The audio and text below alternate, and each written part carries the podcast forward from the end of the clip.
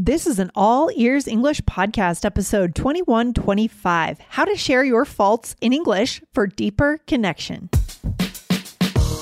Welcome to the All Ears English podcast, downloaded more than 200 million times. Are you feeling stuck with your English? We'll show you how to become fearless and fluent by focusing on connection, not perfection, with your American host, Aubrey Carter, the IELTS whiz, and Lindsay McMahon, the English adventurer, coming to you from Arizona and Colorado, USA. To get real time transcripts right on your phone and create your personalized vocabulary list, try the All Ears English app for iOS and Android. Start your seven day free trial at allearsenglish.com forward slash app. Are you a bit of a perfectionist? To build true connection in English, you need to share your weaknesses. Today, get three useful phrases to soften your statement when you share something negative about yourself. Lindsay, what's your favorite word in English? Oh my gosh. I think one of my favorite words is serendipitous as an adjective. Ooh, that's a good Yeah. one. And it just really rolls off the tongue, right? Serendipitous. Yeah, it makes me think of that movie Serendipity, which was fun. And it just means something that uh, occurs or is discovered by chance, but in a happy, it's like a happy surprise. Exactly. Yes, right. Uh, Have you ever been to Serendipity in New York Yeah, City? It's I like a have. dessert place. It's very touristy. it is very touristy. I probably never would have gone, but we had friends come into town and wanted to Yeah. go, and it was super fun. Of a course. It's time. really cute. It's really cute. It They have fancy dishes. It's just a fancy place. I hope it's still around. I haven't been back to New York, a Upper East Side in a while, but I bet it is. It was always packed when we went. Like when we went, we had to wait in line forever, and so I'd be shocked if it, especially where it's got all the that tourist attraction. So yeah, maybe check it out when you go. But if you're wanting to do the touristy thing, right? Yes, guys, check it out. It's a little ice cream shop on the Upper East Side of Manhattan and link to the movie Serendipity, right? Which was a, a rom com that came out in the in the aughts, I guess. Hmm Exactly. Well, my favorite word is one of my very favorite words is pizzazz. I just love all the Z's. like a word with four Z's. Can't Yeah. beat it. Kind of off the wall, right? That's kind of wild. Four Z's. It's funny because it's like pizza. It's spelled like pizza, and then you add two more Z's. I, don't know. I think it's the spelling of it that makes me, you know, it's so fun. But also, it's a fun word. Like you feel like you have to do jazz hands, pizzazz. right? yeah, you can't just say that with your hands sitting like, folded, right? You have to.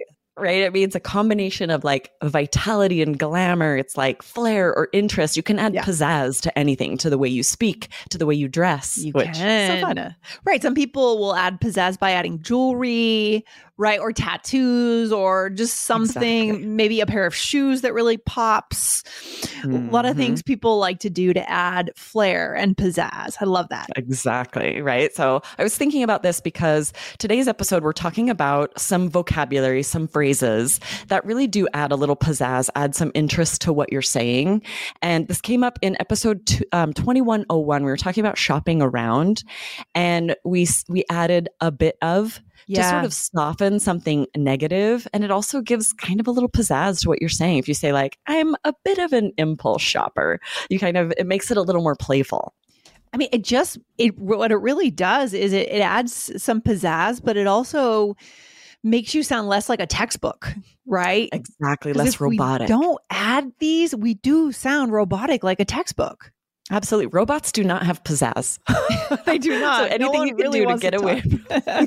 don't be a textbook. Don't be a robot. Right. exactly. Right. So, guys, scroll up if you missed that one. This is kind of a follow up to that because we're going to share a few other ways that we do this, where we add something like a bit of to soften something that might be a little negative or embarrassing. And also, while you're scrolling up, if you're missing episodes, guys, don't miss 2099. It was called How to Switch Topics Like a Pro for Better Connections. So that was a really good one. I'm so excited about that episode. I mean, that is one of the top skills that our listeners want to know about is switching topics, right? Moving between topics. It happens constantly, especially depending on your personality. There's people in my life that just switch so incredibly fast. It's like one topic is hanging and the next one is starting. Then we're coming back to that one. I'm sure it's the same for you, Aubrey.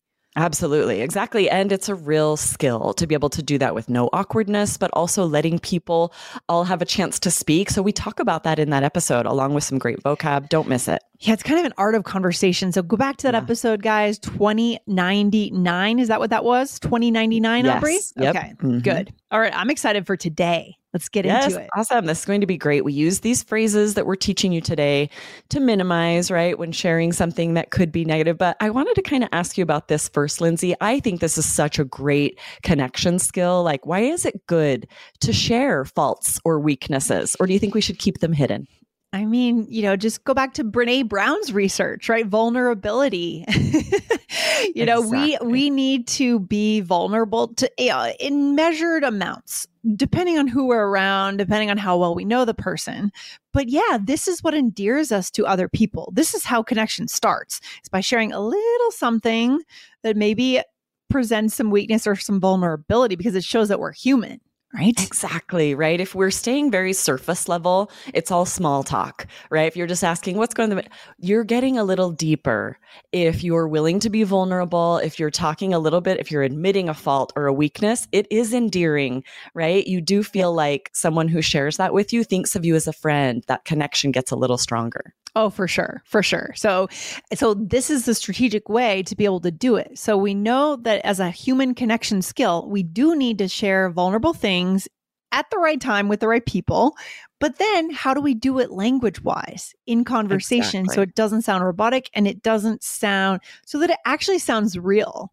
Right. Exactly. Right. And when it comes to sharing a fault or a weakness, it can feel a little too intimidating or a little too harsh. It can create awkwardness, but today's phrases really take that out of it, right? It really, really minimizes does. it, softens it, and makes it feel very natural so that it's like now we're just deepening the connection. Oh my gosh. Yeah. That's a good point. So when we have these tools like a bit of or sort of, we're able to feel a little more confident when we're going to go in for the big for the share the little share or the big share whatever it is exactly. that we're revealing Yes, yeah. exactly. So these are all of them are so great, but the prepositions on them, uh, the use is a little bit tricky. So we're going to give some little quick grammar notes as well okay. so that you guys can confidently use these. Let's dive right into the first one here, Lindsay. Okay, here we go. So a bit, the first one is I'm a bit of something, right? A bit of, for example, I'm a bit of a grouch in the morning. Yes. And you can already see right away if you just say, I'm a grouch in the morning. Not only would maybe nobody Ugh. be willing to say that about themselves too because harsh. you feel like you're being too ne- negative, too critical, they're just going to be kind of awkward. People might feel like they have to say, No, you're not. yeah, you're right. There is a drastic difference com- connection wise between uh-huh. saying, I'm a bit of a grouch in the morning or I'm a grouch in the morning. Exactly. Right. It softens it enough to where now it's just like funny, right? Yes. I'm a bit of a grouch in the morning. And the other person is more likely to be like, uh, Me too, right? right? Especially if I stay up late yeah. instead of it creating awkwardness. Yeah, I could see this being perfect for the use. Let's say you're on a bachelorette party and everyone wakes up the next morning and maybe you're getting coffee, but you just don't really want to have that much conversation when you're getting your coffee. Whereas other people are kind of busybodies in the morning and they want to talk and talk and talk. This would be an important thing. But if you come out and you say, I'm a grouch in the morning, it's actually a turn off and people are going to, oh, Maybe like, okay, I'll okay, avoid how her. How long do I avoid her until noon or what? exactly. It's so interesting. So, yeah, this is a great one to use if ever you're going to share anything that's just a little bit negative, any kind of fault or character flaw you totally. have, just throw a bit of before it. And then now it's just fun conversation. I'm just sharing something about myself. It's really it's serving a really important role. I feel like this episode is going to be in our top 20 most important connection skills it's so crazy how the smaller words, like these phrases with smaller words, often do that, yeah. right? Just yeah. like little words, little phrases with that pack such a punch. That's interesting. It's not the big fancy words that get us to connection, it's the little things yeah. that we add between the ideas. So, what would be another example? A bit of. Yeah. So, I admit I'm a bit of a perfectionist. Mm-hmm. And this, right, this, some people might consider that positive, some might not. But mm-hmm. either way, to just say, I'm a perfectionist or I admit I'm a perfectionist still feels quite blunt in your face. Whereas just add that a bit of and it softens it. And you're also you're showing social awareness that being a mm. perfectionist might if you come to a, a work meeting and you say I'm a perfectionist and let's say you're a manager, the people working for you or with you might be intimidated by you and feel that they have to be perfect immediately right away all the time. This shows that maybe it's not the best thing to be a perfectionist and you know it, but you're still a perfectionist, right? Good point, right? Just adding that a bit of you're realizing this is, you know, maybe not ideal, but I recognize this about myself. Yeah, good point. Okay, I want to make a little grammar note here. This is interesting. When we say I'm a bit of like this, it's always modifying a noun. So I'm a bit of a grouch. I'm a bit of a perfectionist. Okay. So you see how we have this of to modify a noun or a noun phrase. You can also use just a bit to mean a little or a little bit. And the grammar is just a little bit different, right? You could say, I'm a little bit grouchy or I'm perfectionist is tricky because that's just a noun. But if you want to modify an adjective, you drop that of. So it's the okay. same as saying, I'm a little bit grouchy. I'm mm-hmm. a bit grouchy. So yes. pay attention to this. If you're using this, use it as a chunk. Yes. If you're calling yourself sort of a name, if you're calling yourself a grouch or a perfectionist, you need that of a okay. bit of a grouch. I love that. Yeah. So there's the grammar can be a little can trip us up just a little bit. Don't be mm. intimidated by the grammar. You know, this is not a reason not to use this, but just understand the different ways if we're using an adjective versus a noun or a noun phrase. So good. Exactly. This is all right. Let's go to the next one here, right? Yeah. So, sort of, very similar. You might say, like, I'm sort of messy. I just throw my clothes on a chair instead of putting them away. And I don't think I would say about myself, I'm messy, but I would say, I'm sort of messy, right? Because I'm softening. I'm reckoning on like saying, it's not that big of a deal, just right. a little bit. Yeah. And I would, for the next example, Aubrey, I would never say I'm a monster today, but that is a huge statement. But I might say I'm sort of a monster today. I've been in a bad mood all day. Absolutely, right? Because you're recognizing, okay, I'm in a bad mood. I'm not going to actually call myself a monster. Yeah. But I use this sort of, a bit of to be like, oh, I'm sort of a monster today. Sorry, I'm grumpy. Yeah. So incredibly useful. I love it. Yeah. Okay. There is another one. I like this one. I use this a lot. What is it, Aubrey? Me too, kind of, right? Similar to yes. sort of. You might say, Sorry, I know I'm kind of a close talker. This came up recently in an episode about stuff from Seinfeld, right? Yes. And I wouldn't say, like, I'm a close talker, but I might say this I'm kind of a close talker. I'm yeah. sort of a close talker. Because you're maybe, maybe that's the other point. Maybe you're not exactly a close talker, but you're closer than other people. So right. you're not a close talker. You're just kind of a close talker. exactly, right? We're adding this to like, I'm not as much as, you know, not that it's a problem, not that bad. Yeah. But just a little bit. I love it. And then let's see, here's another example. Can you leave your shoes at the door? I'm kind of paranoid about germs. Okay. Yes, this is a good one, right? Because yeah. I probably wouldn't outright say I'm paranoid. It's I'm paranoid much. about germs. It's, it's very harsh much. in your face. But I'm kind of paranoid about germs, aren't we all? Yeah, for sure. Oh my gosh. Are you a shoes off household or a shoes on household? We really try to be a shoes off household. We have like a bin by the doors for shoes, and when kid comes, kids come in, we ask them to remove their shoes. But it's a little trickier with adults. I have a hard time asking. Yes. I'm like hoping they'll remove their shoes, but I feel bad asking them to remove their shoes. It's interesting. Yeah, it's hard with parties we're generally like a shoes on because people are coming and going to the back deck, That's the front true. deck, that kind of thing.